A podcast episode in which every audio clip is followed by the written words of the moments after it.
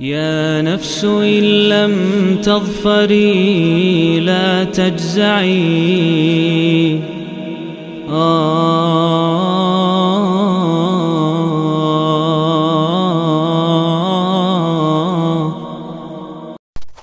Bismillah, walhamdulillah, wassalatu wassalamu ala rasulillahi wa ba'd Para hadirin sekalian, masih bersama program 114 hari menyambut bulan Ramadan Dan kali ini bersama surat ke-12, surat Yusuf alaihi salam Surat Yusuf alaihi salam, surat Makiyah Diturunkan setelah surat Hud Dan sebelum surat Al-Hijr Berarti kita, kalau ingat-ingat kemarin Bahwa surat uh, Yunus, surat Hud dan surat Yusuf surat 10, 11, 12 memang turunnya urutan turunnya sama seperti urutan di mushaf.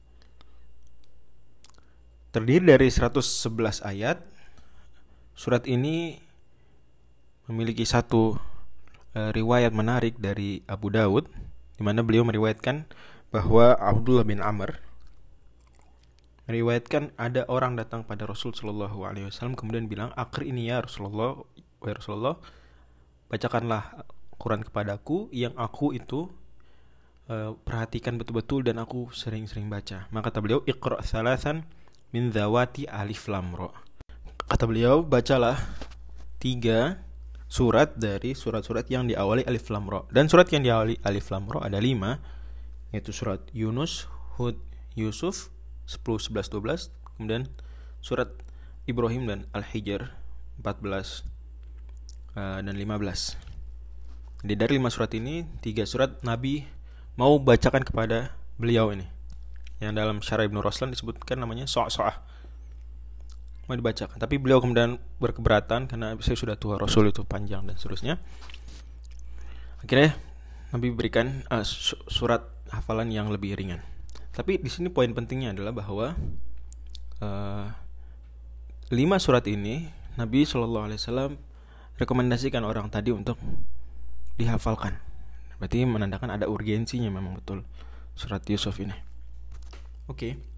Kemudian surat Yusuf kalau kita bandingkan dengan surat Hud, di akhir surat Hud di ayat 120 Allah Subhanahu wa taala firmankan wa kullan naqussu 'alaika min amba'i rusuli ma nuthabbitu bihi fuadak. Dan uh, cerita-cerita yang semua tadi kami ceritakan baik di surat Hud atau mungkin di semua Quran pun tidak tidak tertutup kemungkinan bisa ditafsirkan demikian.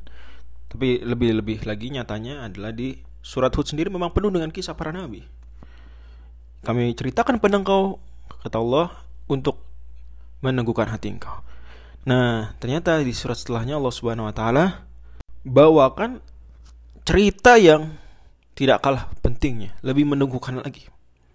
Bagi banyak orang itu lebih berkesan surat Yusuf memang kisahnya dibanding surat itu walaupun dua-duanya menenggukan dari berbagai aspek yang berbeda di surat Yusuf Allah bahkan mengawali juga dengan nah naku soalika ahsanul qasas kami kisahkan kepada engkau kisah terbaik menurut sebagian penafsir ahsanul qasas maksudnya kisah Nabi Yusuf ini kisah di surat Yusuf ya walaupun sebagian uh, penafsir bilang ahsanul qasas ya semua kisah kisah dalam Al-Qur'an itu ahsanul qasas tapi lepas daripada itu bahwa memang kisah Nabi Yusuf istimewa. Ya. Dan ditutup juga oleh Allah Subhanahu wa taala dengan Allah Subhanahu wa taala berfirman, "Laqad kana fi qasasihim ibaratun liulil albab." Sungguh pada kisah-kisah mereka ada pelajaran bagi orang yang berpikir, memiliki akal. Dan kalau kita lihat ya, sebagaimana disebutkan Imam Al-Qurtubi, kisah di surat Hud itu kisah yang pendek-pendek praktis ya dibanding kisah Nabi Yusuf pendek-pendek uh, kemudian kisah yang sudah diulangi di surat-surat lain nanti kisah di surat Hud itu kita bisa jumpai tokoh yang sama di di surat lain dengan kisah yang sebetulnya sama maupun mungkin dengan ungkapan yang sedikit atau banyak berbeda. Tapi di surat Yusuf ceritanya tidak berulang di surat lain. Cerita di surat Yusuf tidak berulang di surat lain.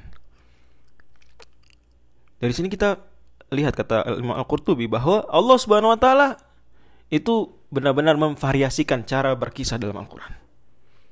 Ada cara berkisah yang singkat-singkat dan diulang di banyak tempat. Ada cara bercerita yang panjang tidak diulang di tempat lain. Dari sini bukti bahwa betul-betul Al-Quran ini memang dari Allah.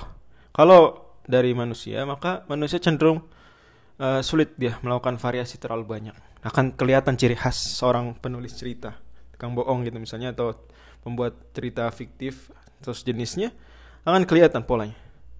Tapi Al-Quran betul-betul variatif, luar biasa. Ya, padahal sebetulnya kalau kalau mungkin ada orang yang mau bikin Quran ya, bohong-bohongan.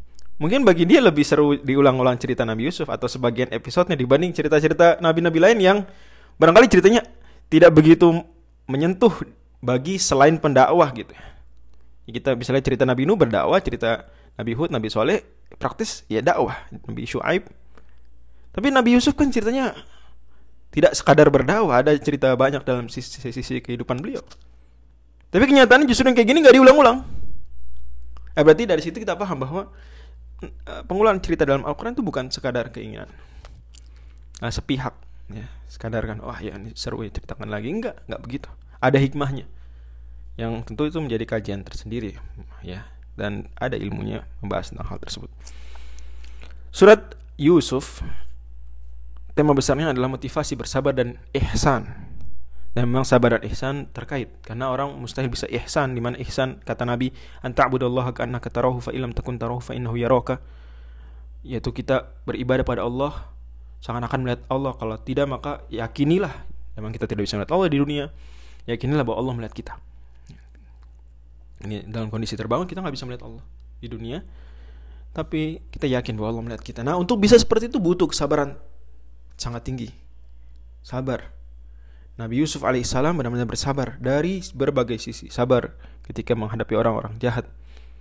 Menjahati beliau. Sabar ketika beliau tertuduh. Sabar ketika menghadapi godaan. Sabar ketika godaan yang beragam. Ya, ada godaan lawan jenis. Ada godaan jabatan.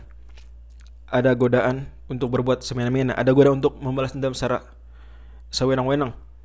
Tapi Nabi Nabi Yusuf alaihissalam sabar dan beliau ihsan. Makanya Allah Subhanahu wa taala ulang berkali-kali wa kadzalika najzil muhsinin. Wallahu a'lam Assalamualaikum warahmatullahi